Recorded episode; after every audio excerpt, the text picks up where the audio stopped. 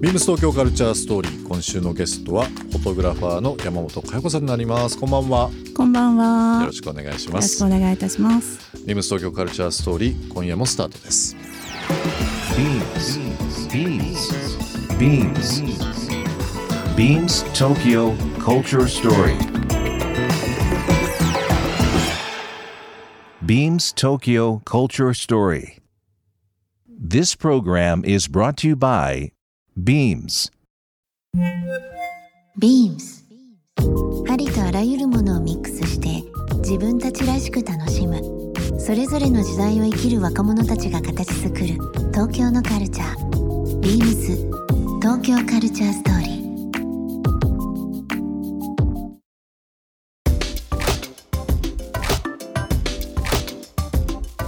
ちょうどあの4月の25日ちょうどコロナ禍で、えー世の中的に自粛が続く中で、まあ、ご友人をですねベランダで撮影するシリーズ、えーはい。バルコニーシューティングツアー、えーハッシュタグバルコニーシューティングえーツアーという活動をですね、はい。えーされてましてですね、はい。えー内容的にははい。どういったものですかね？あのーまあ一ヶ月ぐらいそのタイミングで自分もステイホームをしていて、そのオンライン飲みをしてみたり、なんか家のことになんだろうなお料理とかインテリアとか家の、家を充実させる。映画見たりとか、うん。今までできなかったことに手を出してた1ヶ月ですごく充実してたんだけど、でも写真が撮りたいっていうこの欲望だけは叶えられなくって、うんうん。で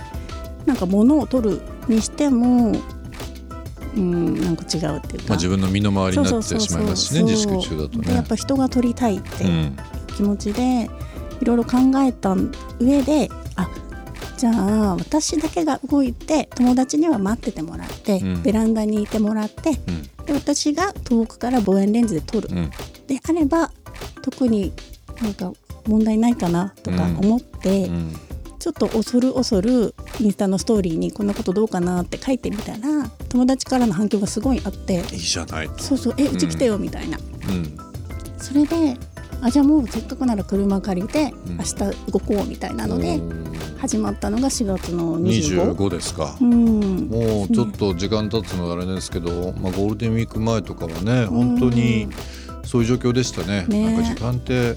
不思議ですよね。なんかものすごく前のような感じもうんですするんだけどよね。実はその4月25日からですね、えー始められた、えーバルコニーシューティングツアーというはい。このカメラマン山本佳代子さんのアイデアで始められた、えーシリーズ、活動ですけどもすごいこういろんなところで接点あるなと思ったのが、うん2011年カメラマン転身されたっておっしゃってましたよね、はい。はい東日本、うん震災の、うんうん。時に。ちょうどですねちょっとビームスの話になるんですけど、はい。2011年の時に「恋をしましょう」っていうキャンペーンをですね、はい。まあ、僕はちょうど担当だったんですけど、えーとこのラジオのゲストにもお越しいただきました、はい。電通の、えークリエイティブディレクターの高崎拓磨さんと連絡を取り合ってですね、今この世の中に何が必要だうん。何が一緒にできるかっていうのを話し合って、そのまあキャンペーンをやったんですよ、はい。恋をしましょうというのをやりました、でその高崎さんからですね、えーもう連絡があって、うん。それこそ4月の末5月の頭ぐらいですかね、うんうんあのロジ君こういう自粛自粛の中だけど何かこう世の中に対して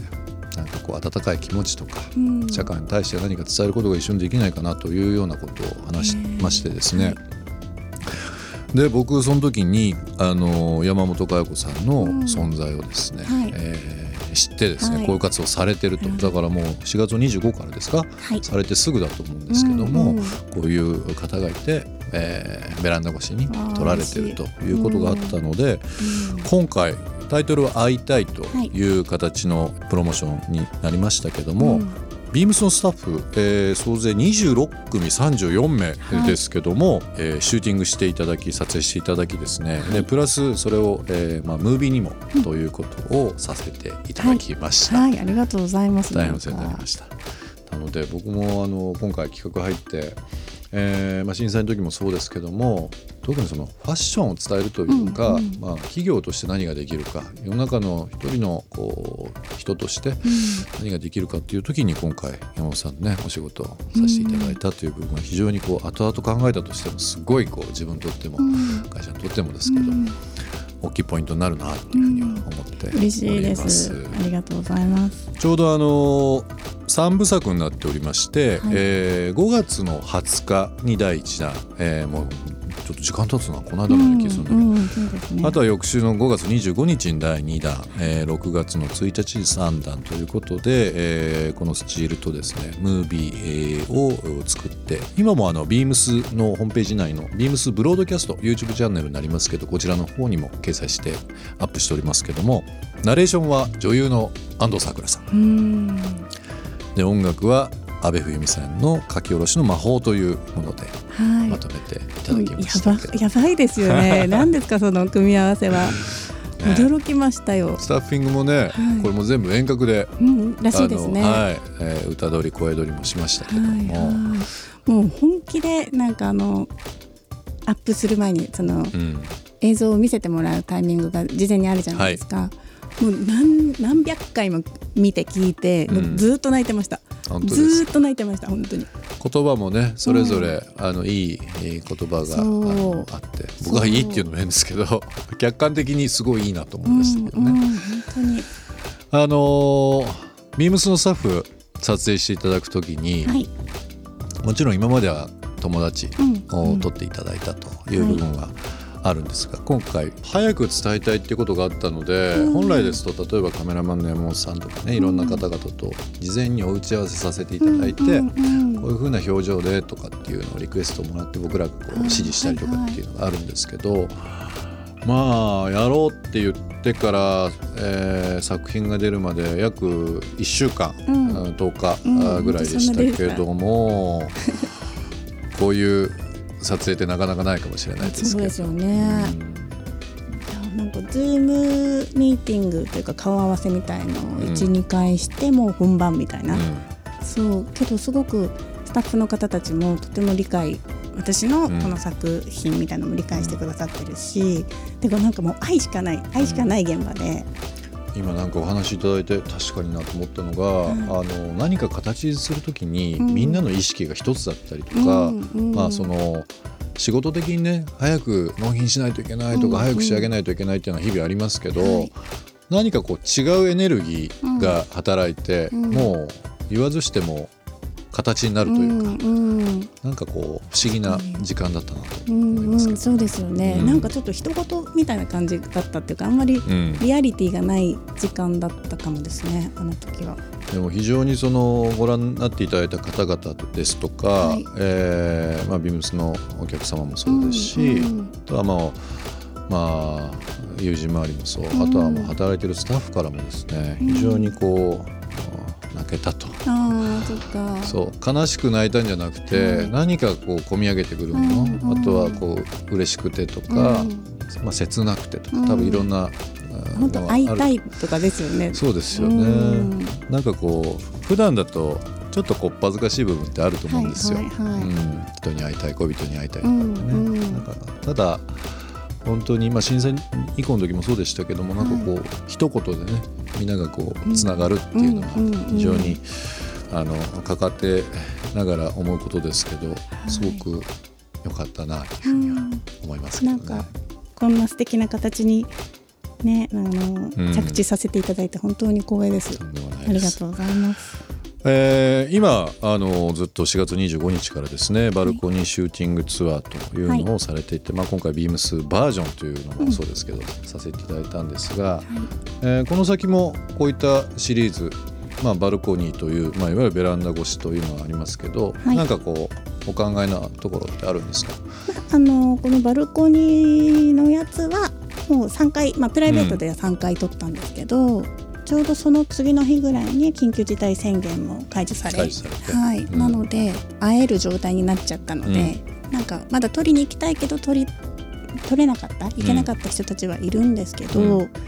うちょっと気持ちとかも変わっちゃうので、うん。うん。うんもうこれは終わり、これは、はい。ある意味そのねベランダ越しという共通項というのがあって世界観が出たので、もしかしたらそれがいざ人と会えるようになったから、うん被写体もまた変わってきたりとかね、したりとかねしてまたちょっとシリーズ見てみたいもんですけども。ぜひあのリスナーの方もですね、えーハッシュタグバルコニーシューティングツアーというものを、えーご覧いただきたいのと同時にですね、ビームスの方で、えー会いたいというシリーズ、こちらの方でも山本さんの方にご協力いただいてますので、えーぜひぜひ、えー作品を見ていただきたいなと思います。ビームス東京カルチャーストーリー。ゲストにもプレゼントしました。番組ステッカーをリスナー1名様にもプレゼント。ツイッターでインター FM897 のアカウントをフォロー。プレゼントツイートをリツイートするだけでご応募できます。また番組への感想は「ハッシュタグビームス897」「ハッシュタグビームス東京カルチャーストーリーをつけてつぶやいてください。もう一度お聞きになりたい方はラジコラジオクラウドでチェックできますビームス東京カルチャーストーリー明日もお楽しみにビームセーフ新宿の久野良太郎です。クロージングに配属された当初は、スーツをかっこよく着こなす大人の男性に囲まれ、緊張で汗だくの毎日でした。配属から早6年が経ち、少しだけ自信がついてきています。